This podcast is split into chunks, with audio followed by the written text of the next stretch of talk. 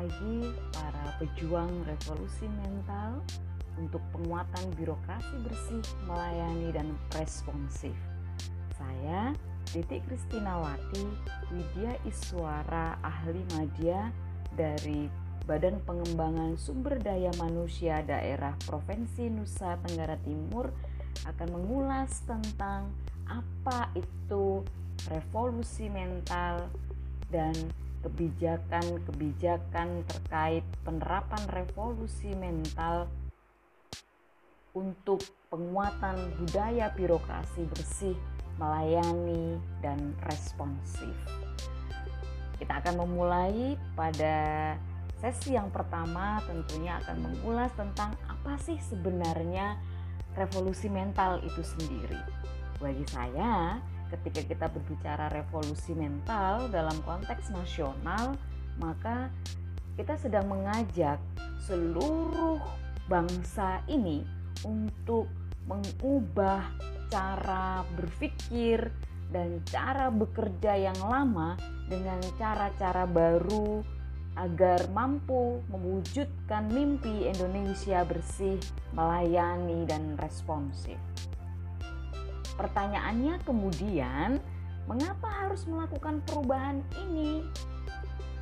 Tentunya kita kembali kepada statement terakhir yakni ingin mewujudkan mimpi bersama kita tentang bagaimana Indonesia yang berdaulat, mandiri, dan berke berkepribadian berlandaskan gotong royong mimpi besar ini akan menjadi mudah tercapai manakala kita mampu mengubah cara kita berpikir dan bertindak dalam melayani, menjadikan ruang-ruang pelayanan kita bersih dari korupsi, kolusi, nepotisme, serta bersikap responsif dalam pelayanan.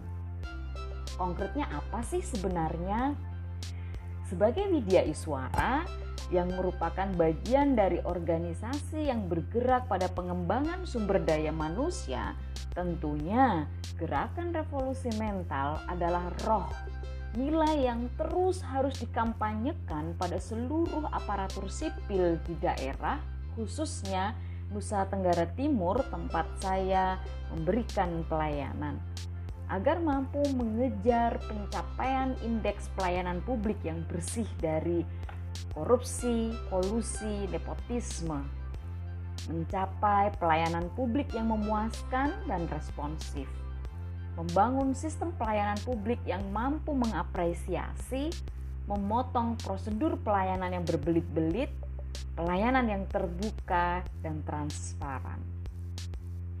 Karena revolusi mental adalah gerakan membangun budaya, maka harus dilakukan secara terus-menerus.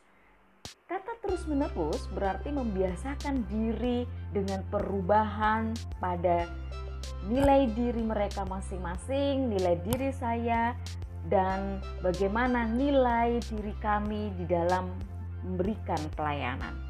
Nilai ini akan terus mampu mendorong perubahan cara kita berpikir dan kemudian akan mampu mengubah cara kita bertindak dalam melayani orang lain. Lantas, hambatan apa yang masih dihadapi hingga hari ini? Dalam konteks lokal, dalam hal ini di Nusa Tenggara Timur, Kenapa saya menceritakan Nusa Tenggara Timur? Ya tentunya karena saya bekerja di Nusa Tenggara Timur dan akan lebih afdol karena saya lebih bisa memahami bagaimana konteks lokal di daerah Nusa Tenggara Timur. Hambatan pertama yang saya masih nampak adalah belum terdapat gugus tugas Gerakan Nasional Revolusi Mental di Provinsi Nusa Tenggara Timur.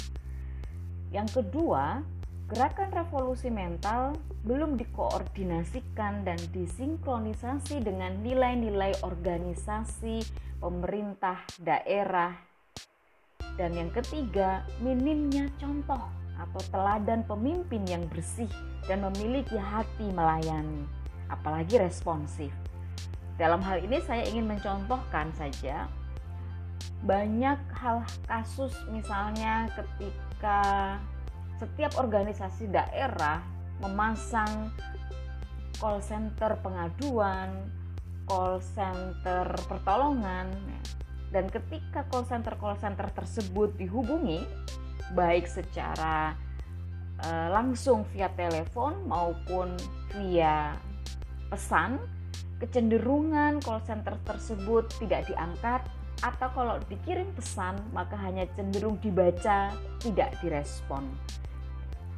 Yang keempat, etos kerja masih rendah. Ego sektoral dan vested of interest pejabat daerah masih tinggi. Saya ingin mencontohkan hal konkret yang tampak dalam penglihatan diri saya sendiri yakni penggunaan uh, aset negara yang berupa mobil plat merah yang masih berkeliaran di luar jam kerja. Di pasar-pasar pada hari Sabtu dan Minggu.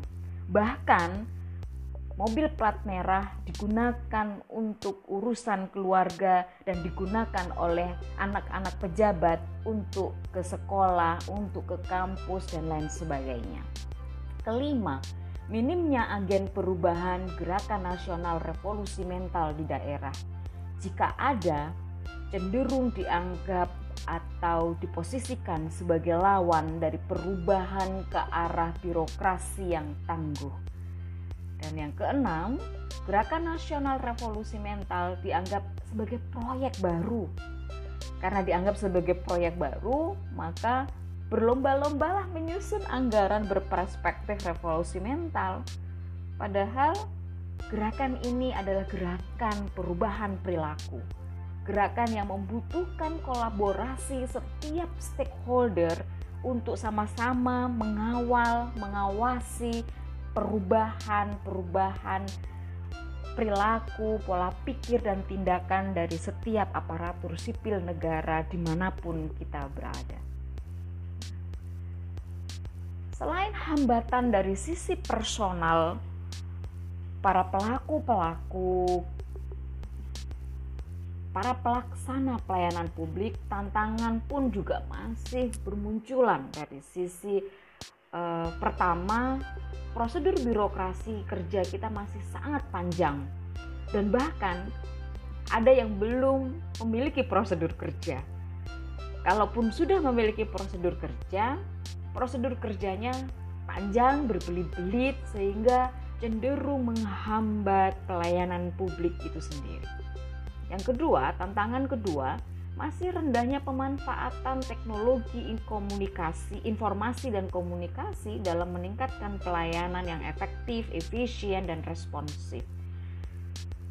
Itu untuk di daerah perkotaan untuk di daerah-daerah tertinggal, terluar dan terpencil, Bapak Ibu bisa membayangkan teman-teman teman-teman pejuang revolusi mental bisa membayangkan bagaimana Nusa Tenggara Timur sangat rendah pada ketersediaan infrastruktur teknologi informasi dan komunikasi.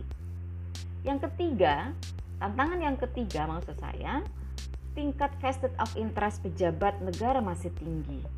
Nah, kita bisa sama dan kita sama-sama tahu ketika kepentingan pribadi para pengambil kebijakan, para pemilik kewenangan masih tinggi, maka di situ tumbuh subur bibit dari meningkatnya korupsi. Tantangan keempat, perilaku aparatur sipil negara yang tidak terpuji seperti penghinaan dengan masyarakat sebagai korban, perselingkuhan juga masih terus cenderung meningkat, penganiayaan dan lain sebagainya. Yang kelima, belum semua aparatur sipil negara siap dan menyiapkan diri mereka secara mandiri menuju birokrasi berkelas dunia. Keinginan belajar dan meningkatkan kompetensi dirinya masih sangat rendah sangat tergantung pada penyediaan anggaran. Padahal kita sama-sama tahu bahwa pada era eh, pada era revolusi, penerapan revolusi industri sangat mudah mengembangkan kompetensi kita karena pengembangan pengetahuan menjadi jauh lebih terbuka dan mudah untuk diakses. Yang keenam, pemimpin di daerah cenderung lambat mengambil keputusan strategis. Entah ini karena memang pengetahuan mereka yang terbatas atau karena poin vested of interestnya yang masih tinggi. Dua hal ini bisa saja menjadi kemungkinan yang sama-sama berjalan seimbang dan pasif sekali merespon perubahan. Para pejuang revolusi mental, demikian review saya pada materi konsep dan kebijakan serta kebutuhan revolusi mental untuk menguatkan budaya birokrasi bersih, melayani dan dan responsif. Indonesia bak permata, permata indah mengagumkan. Inilah akhir podcast saya. Semoga kita semuanya diberikan kemudahan oleh Tuhan untuk menerapkan revolusi mental. Terima kasih, selamat pagi, salam sehat, dan selalu bahagia untuk kita semua.